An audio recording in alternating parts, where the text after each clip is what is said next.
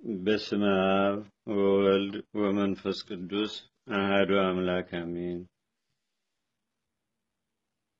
አንድ አምላክ በሚሆን በአብ በወልድ በመንፈስ ቅዱስ ስም በእውነት እናምናለን። የቅዱስ ዑራኤል ጸሎቱና በረከቱ በአገራችን በኢትዮጵያ በሕዝበ ክርስቲያኑ ሁሉ ላይ ለዘላለም አድሮ ይኑርና ሀያ ሁለት ቀን የሚነበብ የሚጸለይ የመልአኩ የቅዱስ ዑራኤል ድርሳን ይህ ነው። ከዚህ በኋላ ከዚችው ገዳም ውስጥ በብርሃን ሰረገላ ተጭነን ተነሳንና ከጣና የባህር ወደብ ላይ ደረስን። በዚያች የባህር ደሴት ውስጥ የሚኖሩ ሰዎች ሁሉ እነዚህ የነገስታት ልጆች የሚመስሉ እንግዶች ከወዴት መጡ እያሉ በመደነቅ በደስታ ተቀበሉን። ከዚያም ከወዴት ሀገር ወደ እኛ እንደመጡ ኑን ጠይቃቸው ተባባሉ። ወደ እኛ ዘንድ መጥተው ቀረቡና እናንተ ታላላቅ እንግዶች ከወዴት መጥታችኋል አሉን። ዮሴፍም ድንቅ በሚሆን በጥበቡ ኃይል ሰማይንና ምድርን የፈጠረ የእግዚአብሔርን ሥራ እናይ ዘንድ ከኢየሩሳሌም የመጣን የገሊላ ሰዎች ነን አላቸው።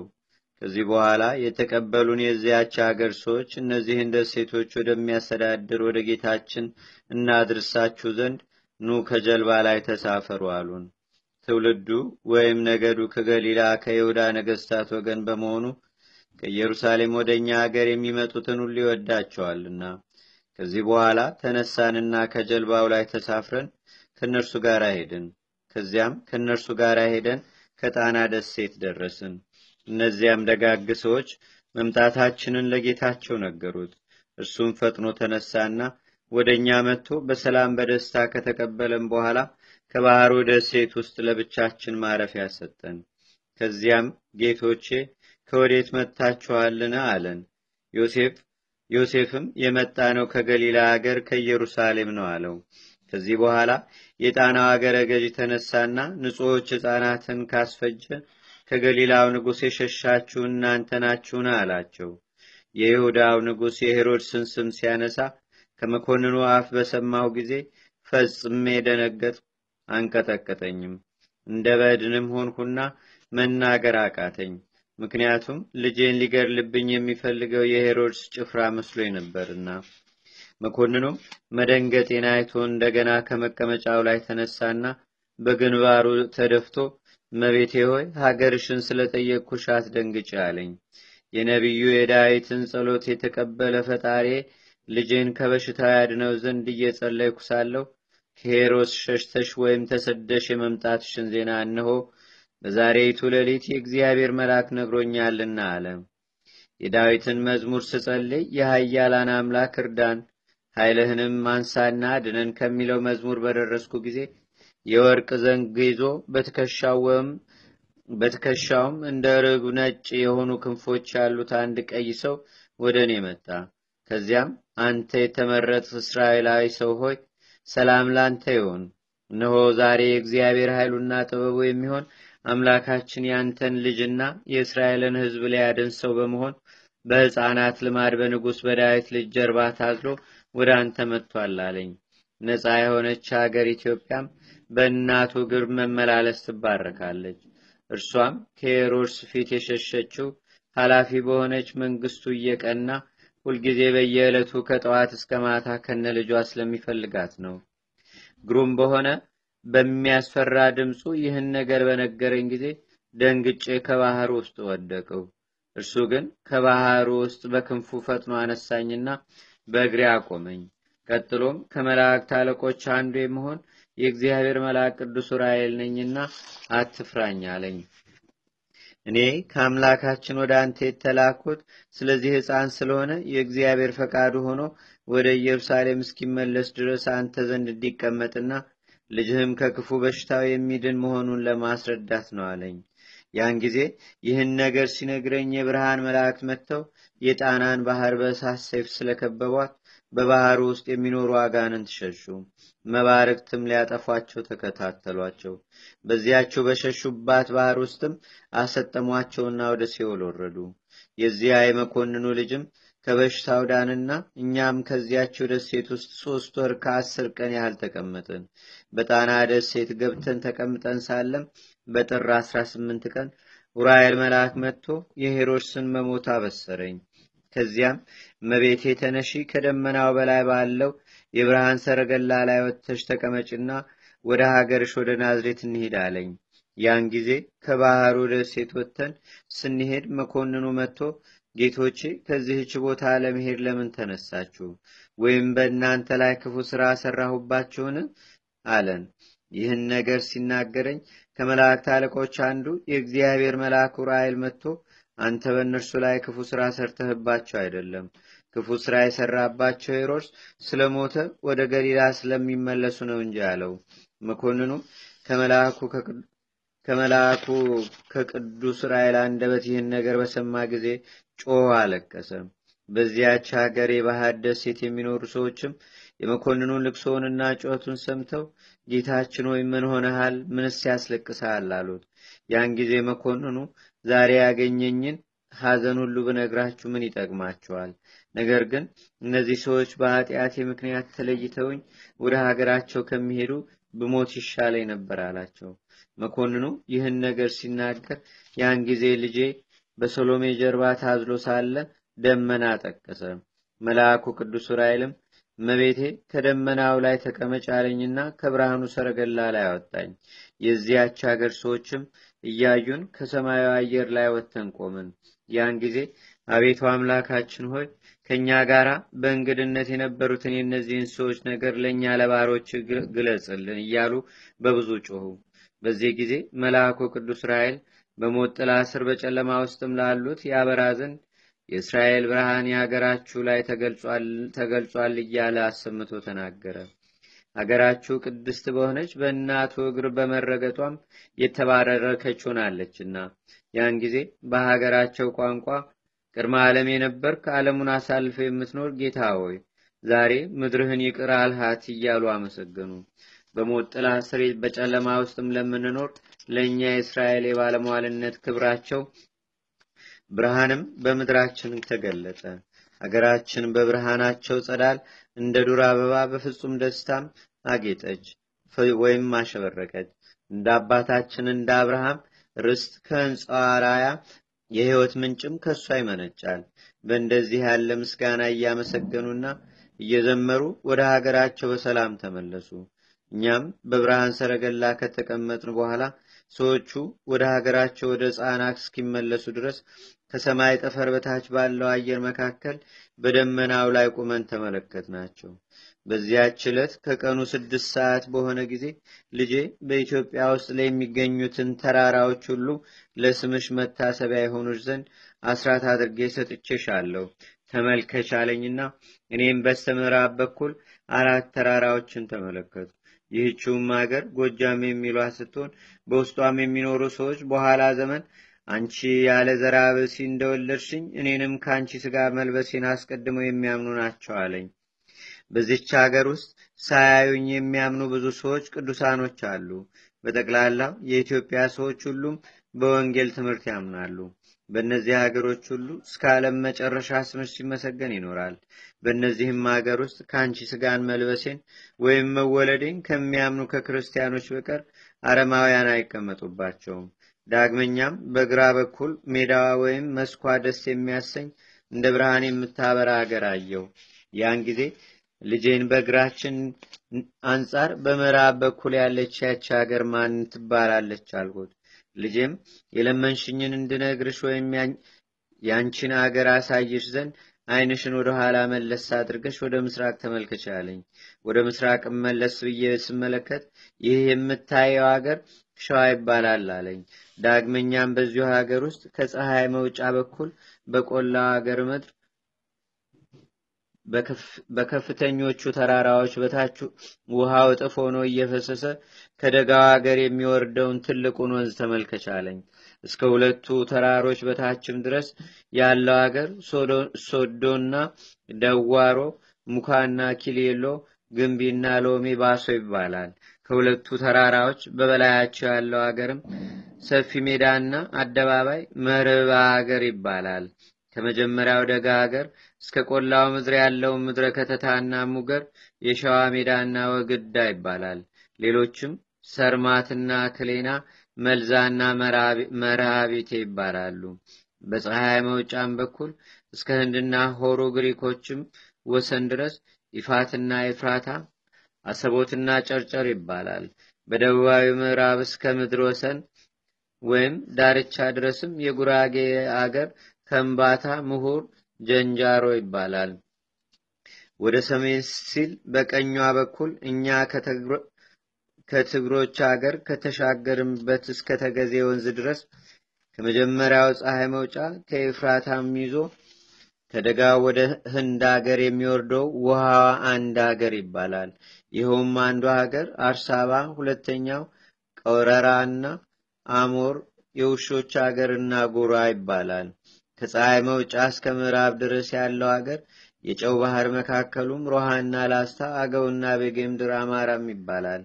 እነዚህም ከበታቻችን ያለው እዚህም ከበታቻችን ያለው ጎጃም ይባላል። ምዕራቡም የአረብና የግንጃሮ ሆኖ እስክንድሪያ ግብፅ አረብ አገር ድረስ ነው። እናቴ ማርያም ሆይ ስሚኝ። ሕፃናትን ካስፈጀ ከሄሮድስ ፊት ፍርሃት የተነሳም ከሀገርሽ ከኢየሩሳሌም ወጥተሽ ወደ ግብፅ ተሰደሽ ስቃይና ችግርን ከኔ ጋር በደረሰብሽ ፈንታ የኢትዮጵያን አውራጃዎች በሙሉ አስራት የሆኑሽ ዘንድ ሰጥቼሻለሁ። የሀገርሽ የኢየሩሳሌምን አስራ ሁለቱን አድባራት ወይም ተራሮች እንደቀደስኳቸውና እንዳከበርኳቸው እነዚህንም እቀድሳቸዋለሁ አከብራቸዋለሁም። እነርሱም ከትግራይ ሀገር ገዳመዋሊ ዋልድባና የእስራኤል አምላክ የታቦተ ጽዮን ቦታ አክሱምና እንዲሁም ደብረ ሃሌሉያ ደብረ ዳሞ ናቸው። ከአማራ ሀገር ሀገር ሮሃን ከአባይ ወንዝ ጀምሮ እስከ አምባሰል ድረስ ሐይቅና ከዚህችም ከጣና ባህር ደሴት ጋር እቀድሳቸዋለሁ። ከጎጃም ሁለቱ አድባራት እንደ ሁለቱ የአማራ ሀገር ባህር ደሴቶች ከፍተኞች ይሆናሉ። ከሸዋ ሀገርም ግራሪያና የወግዳ ደብር ከሜዳዋ ሀገር ሁለቱ አድባራት ዝቋላና ኤረር ከፍተኞች አድባራት ይሆናሉ። ሁለተኛውና ሶስተኛው ክፍልም ከደብረ ቆጵሮስና ከደብረ ክሊና ሀገር ጋር ትክክል ይሆናል።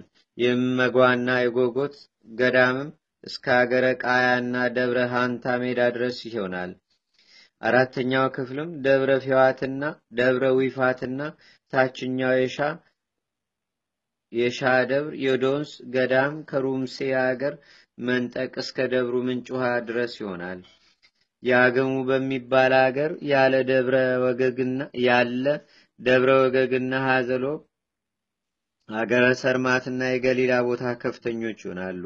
ይኸውም ከሽምብራ ኩሬ ወንዝ ጀምሮ እስከ አንዳ ወንዝ ድረስ ያለው የሸዋ ሀገር ምድር በማያልፈው በአባቴ መንግስት በሕያዋንና በሙታን ልፈርድ ዳግመኛ ወደዚህ ዓለም እስከምመጣ ድረስ ርስት ይሁንልሽ። ያን ጊዜ ልጄን የእነዚህን ሀገሮች ስም አጠራር ልቤን ደስ ስላሰኘኝ ምድረ ግራሪያና አደሸዋን ሞረትን አያቸው ዘንድ እንሂድ ስል ለመንኩት። አክሱምን በእግሬ እየተዘዋወርኩ ስጎበኝ ሌሎቹንም የትግራይ አድባራት ሁሉ አይቻቸዋለሁና ወደ ሀገርሽ ወደ ኢየሩሳሌም የመመለሻችን ጊዜ ደርሷልና ይህ ነገር አይሆንም ሲል መለሰልኝ። ነገር ግን በዚሁ ባለንበት የብርሃን ሰረገላ በደመናው ላይ ሆነን በአየር ወደ እነዚህ አድባራት ነይ እንሂድ አለኝና ወደ ሸዋ ስንሄድ ግራሪያ ከሚባል ቦታ ደረስን። ያን ጊዜ ልጄ በዚህች በታችኛዋ ሜዳ በኩል ትልቅ ዋሻ አለች። በውስጧም በኋላ ዘመን ንጽህናው ከኤልያስ ንጽህና የሚበልጥ መነኩሴ ይኖርበታል አለኝ። አዲስ በምትሆን በሕግ ሙሽራ በመንፈስ ቅዱስ ብዙዎች መነኮሳት ከሱ ይወለዳሉ። በአንቺ ስም አብያተ ክርስቲያናትን የሚሰሩና የሚወዱሽ በአካባቢዋና በየክፍሏም ሁሉ ይገኛሉ። እውነተኛውን መስዋዕት ስለሚያቀርቡ እኔም ቁርባናቸውን እንደ አቤልና እንደ መልከጼዴቅ ቁርባን እቀበላቸዋለሁ። መስዋዕታቸውን በእውነት የሕግ ነቢያት እንደሆኑ እንደ ዘካርያስና እንደ ሳሙኤል እንደ አሮን የዕጣን መዓዛ አጣፍጥላቸዋለሁ። ዛፎቿ ረዣዥሞች የሆኑ በመካከሏና በአሸጋጋሪዋ ትንሽ ደብር ወይም ተራራ ያላት ወደዚያች ሀገር በምስራቋ በኩል ተመልከች። ክበቧ እንደ መሶበ ወርቅ የምትመስል ዛፎቿም አደባባዩን የከበቡ ናቸው።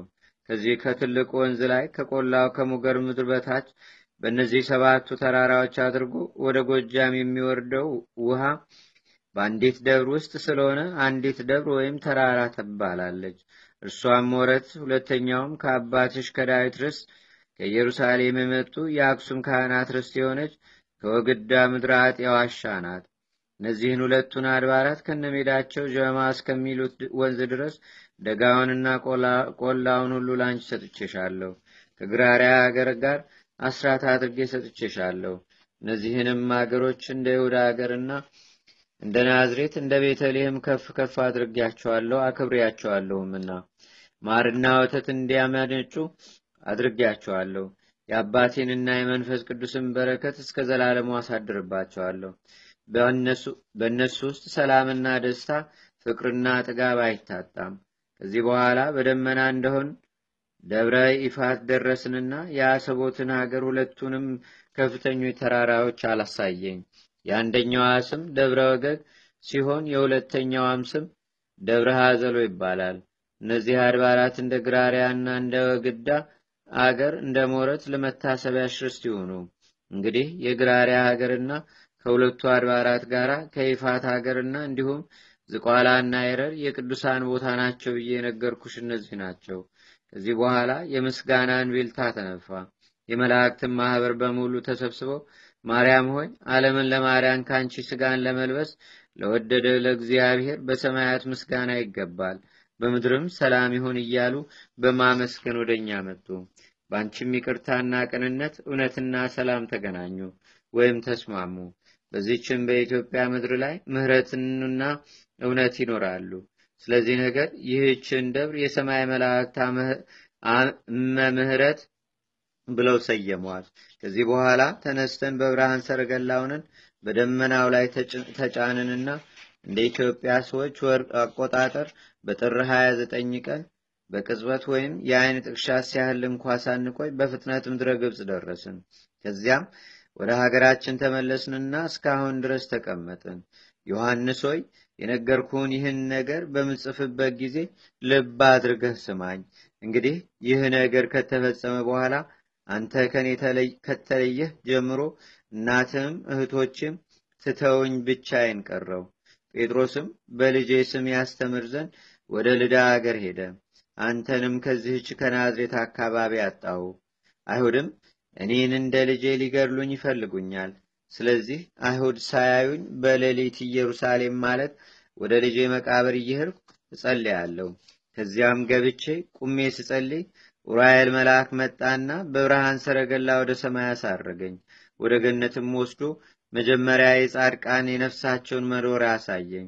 ቀጥሎም የኃጣንን የስቃያቸውን ቦታ የጉድጓዱ ጥልቅነት የማይገኝ ግሩም በሆነ የእሳት ባህር መካከል በጨለማ የተዘጋውን መኖሪያቸውን አሳየኝ። ይኸውም መውጫ የሌለው እሳቱ የማይጠፋ ትሉ የማያንቀላፋ ጨርሶ መዝጊያው የተዘጋ ግሩም የሚያስፈራ ነው።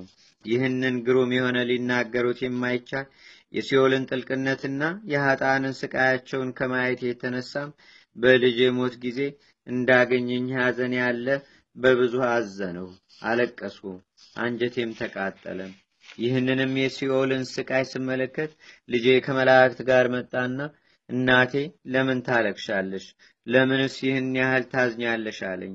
አንቺንስ የሲኦል ስቃይ አይደርስብሽም፣ በስምሽ የሚያምኑትንም ሁሉ መከራ አያገኛቸውም። እናቴ ሆይ አታልቅሺ። ይህ ስቃይ የሚያገኛቸው እኔ ከአንቺ በሥጋ መወለዴን ለማያምኑ ነው እንጂ አለኝ። አስፈሪ ከሆነ ከዚህ ከሲኦል ቦታ ተነሽና እንሂድ ባለኝ ጊዜ እኔም ከኔ ስጋን የለበሰው እንደኛ ሰው የሆንከው ሰውን ለማዳን ስትል አይደለምን? በማለት መለስኩለት። አሁንም ልጄ ሆይ በእኔ ስምና እንዲሁም በግብፅ አገር ካንተ ጋር ስላገኘኝ መከራና ስቃይ ብለህም ማርልኝ አልኩት። ያን ጊዜ ልጄ ከኔ ጋር ወደ ምድረ ግብፅ ተሰደሽ መከራ ስላገኘሽና በሞቴም ጊዜ ጥልቅ የሆነ ሐዘን ስለተሰማሽ ኃጣንን ምሬልሻለሁ አለኝ። በየዓመቱም ዕለተ ልደትሽን የሚያከብሩት ሁሉ እስከ ዘጠኝ ትውልድ ድረስ ምሕረት ይደረግላቸዋል። በስምሽ የሚያምኑትም ግሩም የሆነ የሚያስፈራ የሲኦል ስቃይ አያገኛቸውም። ግሩም ከሆነ ከሚያስፈራ ከእሳት ባህርም ለዘላለሙ ተድላና ፍጹም ደስታ ወዳለበት ወደ ሕይወት ሀገር አሻግራቸዋለሁ እንጂ የኢትዮጵያንም ሰዎች አስቀድሞ ስለ ስደትሽ መታሰቢያ አስራት የሆኑሽ ዘንድ ሰጥቼሻለሁ። አሁንም ስለ ሰጠሁሽ ቃል ኪዳን ፈጽሜያለሁ። ስለሆነም እስከ ዘላለሙ ድረስ ቃሌ ሳይለወጥ በራሴና በአንቺም ስም ቃል ኪዳን ገብቼልሻለሁ። በልደትሽ ዕለት በየዓመቱ መታሰቢያሽን የሚያደርጉትም በስምሽም አምነው በዓልሽን የሚያከብሩ ሰዎች ሁሉ እንደሚድኑ እውነት እልሻለሁ። ይህንንም ቃል ኪዳን እንደሰጠውሽ ወዳጄ ዮሐንስ ከወንጌል ቃል ጋር ይጽፈዋል አለኝ። ይህንንም ተናግሮ ከሰማይ አወረደኝና ከዚህ ከእናት ቤት አስቀምጦኝ ከዓይኔ ተሰወረ። እመቤታችን ድንግል ማርያም ይህንን ቃል ለልጇ ወዳጅ ለወንጌላዊ ቅዱስ ዮሐንስ ስለነገረችው እርሱም ከአምላክ ልጅ ከልጇ ወንጌል ጋር ጻፈው። እኔ አባ ሕርያቆስ ደግሞ በዚሁ መጽሐፍ የተጻፈ እንዲህ የሚል ሌላ ጽሑፍ አገኘው። የአምላክ ልጅ እናት እመቤታችን ከልጇ ከጌታችን ከኢየሱስ ክርስቶስ መቃብር ላይ በወርሃ ሰኔ በጸለየችና ቃል ኪዳን በተቀበለች ጊዜ ያን ጊዜ መልአኩ ቅዱስ ዑራኤል የጻድቃንና የኃጣንን ቦታ ሊያሳያት በሥጋ ወደ ላይ ባሳረጋት ጊዜ ግሩም የሆነ የሲኦልን የመከራ ቦታና ኃጣንም ሊነገር የማይቻል ብዙ የሆነ የኩነኔ ስቃይ ሲቀበሉ አየች። ከዚህ በኋላ ብዙ አለቀሰች። እንደዚሁም የኃጣንን ስቃያቸውን ከማየት ይልቅ ብሞት ይሻለኛል አለች። ያን ጊዜ ልጇ ከመላእክት ጋር ወርዶ እናቴ ለምን ታለቅሻለሽ? ለዘላለም በማይታበል ቃሌ ቃል ኪዳን ሰጥቼሻለሁ። እንግዲህ ወደ በዓትሽ ተመለሽ አላትና ወደ ሰማይ አረገ። እመቤታችን ድንግል ማርያም ባረፈች በሰባተኛው ወር ጌታችንና አምላካችን መድኃኒታችን ኢየሱስ ክርስቶስ መልአኩ ቅዱስ ራኤልን አከበረው። ዳግመኛም ቃል ኪዳን ሰጥቶ ሾመው። እንደኛ አንደኛ ከእናቱ ከእመቤታችን ከልጅነቷ ጀምሮ እስከ ዕለተ ረፍቷ ባለመለየቱ፣ ሁለተኛም ስለ ትዕግስቱ፣ ሶስተኛ ስለ ቅንነቱና ነፍስና ስጋ ላለው ፍጥረት ሁሉ በመርዳቱ፣ አራተኛም ስለ ርኅራሄውና ሰውን ስለማማለዱ ያን ጊዜም እኔ አምላክ የአምላክ ልጅ ሶስተኛ በካህናት ወይም በሌዋውያን ፊት በጽዮን ወር እንዲሁም በባህር ደሴቶች ላይ ክብርህን ገልጫለሁ። በመጀመሪያም ለባሪያ ለሄኖክ የሰማይንና የምድርን ምስጢር በገለጽኩለት ጊዜ ዳግመኛም የሙሴና የነቢያት መጽሐፍተ ብሉያት በባቢሎን ምርኮ ምክንያት በወደሙ ወይም በጠፉ ጊዜ ለነቢዩ እዝራ የልቦና ጽዋ ሳትን አጠጥተ ምስጢርን በገለጽለት ጊዜ በቀራኒዮም ከጎኔ የፈሰሰውን ደም ለኃጢአት ማሰሪያ ይሆን ዘንድ በዓለሙ ሁሉ ስለረጨህ በዚህ ሁሉ ስምህ በሰማይም በምድርም እንዲመሰገንና ከፍ ከፍ እንዲል አሰለጥንሃለሁ። አሁንም ሰው ሁሉ በስምህ አምኖ ስምህን የጠራና ዝክርህን የዘከረ ቤተ ክርስቲያንህንም የሠራ እንዲሁም ለተጠማ በስምህ ቀዝቃዛ ውሃ ያጠጣና ለታረዘ በስምህ ያለበሰ ዋጋው አይጠፋ አይቀርበትም። በሰማያዊ አባቴ መንግሥት ከፍ ከፍ አድርገዋለሁ። ተድላ ደስታ ወዳለበት ወደ ገነትም አገባዋለሁ። አስፈሪ የምትሆን የሲኦልንም ኩነኔ አንዳችም ሳያት የእሳት ባህርን አሻግረዋለሁ። ይህን ቃል ኪዳን በሰጠው ጊዜ ቅድመ ዓለም የነበረ ዓለምን አሳልፎ የሚኖር ለአምላካችን ለፈጣሪያችን ምስጋና መገዛት ይገባል እያለ ሰገደ፣ አመሰገነም። ዳግመኛም አቤቱ ጌታዬ ሆይ ስራህ ድንቅ ነው፣ መንገድህም ሁሉ የቀና ነው። ለመንግስት ፍጻሜ ለቸርነትም ስፍር ቁጥር የለውም። ኃይልም ምስጋናም ለዘላለሙ ያንተ ነውና እያለ አመሰገነ። መላእክትም ሁሉ ለዘላለሙ የማያልፍ ቃል ኪዳን ስለሰጠውና ዳግመኛም ስለሾመው በአንድነት ደስ ብሏቸው ፈጽመው አመሰገኑ፣ ዘመሩም። ይህንም ቃል ይህንም ቃል ኪዳን የሰጠው በሐምሌ 21 ቀን ነው። የመላእክት አለቃ የቅዱስ ዑራኤል የልዕልናው ዜና ክብሩም እንደዚህ ነው። ወንድሞቼ የቁስጥንጥንያ ሰዎችና አንተም ንጉሥ ዮስጦስ ሆይ በሰማይ ከገሃነም እሳት በታችም በምድር ካለው ሁሉ መከራ ያድናችሁ ዘንድ በሚገባ በዓሉን አክብሩ። እነሆ የወንጌላዊ የቅዱስ ዮሐንስ ደቀ መዝሙር አብሮኮሮስ ከጻፈው መጽሐፉ አግኝቼ በእጄ የጻፍኩት መሆኑን ነግሬያችኋለሁ። ስለሆነም ይህንን አስባችሁ በልባችሁ ያዙትና በህሊናችሁ ውስጥ አኑሩት። በየወሩ በዓሉን አክብሩ። ህዳር 22 ቀን ለነቢዩ ለእዝራ የእሳት ጽዋ ልቦና ያጠጣበት ነውና ይልቁንም በጥር 22 ቀን የጌታን ልደት ካበሰረ ከቅዱስ ገብርኤል ጋር ከጌታችን የተሾመበት ቀን ነው። ዳግመኛም በሚገባ በምስጋና በዝማሬ በመጋቢት 27 ቀን በዓሉን አክብሩ። በዚህች ዕለት ሐራዊ ለንጊኖስ የጌታን ጎኑን በወጋው ጊዜ የጌታችንን ደም ለመቅዳት የተሾመባትና ማህያዊ በሚሆን በኢየሱስ ክርስቶስ ደም ዓለምን የቀደሰባት ቀን ናትና። ሶስተኛ ሐምሌ 21 ቀን በዓሉን አክብሩ። በዚህችም ዕለት ጌታችንና አምላካችን መድኃኒታችን ኢየሱስ ክርስቶስ በእናቱ በቅድስት ድንግል ማርያም ፊት ቃል ኪዳን ሰጥቶ ዳግመኛ ሽሞታልና በመላእክት አለቃ በቅዱስ ራእይ ልጅ ያልተቀደሰ የቤተ ክርስቲያን ቦታ የለም። ይህንም መጽሐፍ የቁስጥንጥንያ ሰዎች ሃይማኖቱ ከቀና ከንጉሳቸው ከዮስጦስ ጋር ተቀበሉት። በየወሩም በዝማሬና በምስጋና በክብር በዓሉን በማክበርም ጀመሩ። በመላእክት አለቃ በቅዱስ ራኤል ፍጹም አማላጅነት ከክፉ ነገር ሁሉ ዳኑ። ይህንም መጽሐፍ ወደ ኢትዮጵያ ያመጣው የእመቤታችን የቅድስት ድንግል ማርያም ወዳጅ አባ ሕርያቆስ ከወንጌላዊ ቅዱስ ዮሐንስ ደቀ መዝሙር ከአብሮኮሮስ መጽሐፍ ቀርቶ ወይም ጽፎ ነው። ይህንም መጽሐፍ መጀመሪያ ስሙ ሕዝበ ቀድስ ለተባለው ለአክሱም ገበዝ ለሊቀ ካህናቱ ለእንበረም ከጌታችን ከኢየሱስ ክርስቶስ ልደት ወዲህ አገራችን ኢትዮጵያ ባመነችበት ለኢትዮጵያ ጳጳሳት ቀዳሚ በሚሆን በአባ ሰላማ ዘመን ሰጠው። የሊቀ መላእክት የቅዱስ ራኤል ጸሎቱና በረከቱ አማላጅነቱም በአገራችን በኢትዮጵያ በሕዝበ ክርስቲያኑ ሁሉ ላይ ለዘላለሙ አድሮ ይኑር፣ አሜን። በእናታችን በቅድስት ድንግል ማርያም ፊት ከሕያው አምላክ የቃል ኪዳን ሹመት ለተቀበልክ በመስቀል አደባባይም ካህን በመባል ለተሰየም ሰላም እንላለን። ኡራኤል መልአክ ሆይ እኛን የፈጠረ አምላካችን የምድራችንን ዘር እንዲባርክልን ለምንልን። በየጊዜውና በጽባህና በሰርክ ለሄኖክ ሰማያዊ ምስጢራትን የሚገለጽ በገጸ ሰማይ የሰባቱን ፊደላት ቁጥር የሚያሳየህ ለዝራ የእውቀትን ጽዋ እሳት ያጠጣ የዓለምን ሁሉ ቋንቋ እናውቅም ዘንድ እኛንም ቤተሰቦችህን እንደነሱ ግለጽልን። ቅዱስ ኡራኤል ሆይ ቸርነትህና ረድኤትህ ለእግዚአብሔርና ለእናቱ ለቅድስተ ቅዱሳን ለድንግል ማርያም ምስጋና ይሁን። ለእኛም ለዘላለሙ ምሕረትን ቸርነትን ይደረግልን፣ አሜን። ከመልአኩ ከቅዱስ ራኤል ረድኤትና በረከት አማላጅነቱን በአገራችን በኢትዮጵያ በሕዝበ ክርስቲያኑ ሁሉ ላይ ለዘላለሙ አድሮ ይኑር፣ አሜን። አቤቱ ጌታችንና አምላካችን መድኃኒታችን ኢየሱስ ክርስቶስ ሆይ ከብልጽግናቸው ብዛት የተነሳ ብዙ መባ ካገቡት ይልቅ የደያይቱን አነስተኛ መባ እንደተቀበል ለሁልጊዜም የሚያገለግሉ አእላፍ መላእክትን እያሳሰብን በችግራችን ጊዜ የምናቀርብልህን ምስጋና ተቀበል። ቅዱሳን ነቢያት፣ የወንጌል ሰባኪያን ሐዋርያት፣ ሰማዕታትና ጻድቃን፣ ትጓን መላእክትና ፍጹማን ደናግል እንዲሁም ደጋጎች መነኮሳት ሆይ ልጅ አዋቂ ሳይለይ የምንሰበሰብባትን ይህችን የጉባኤ ቦታ አባርኩ።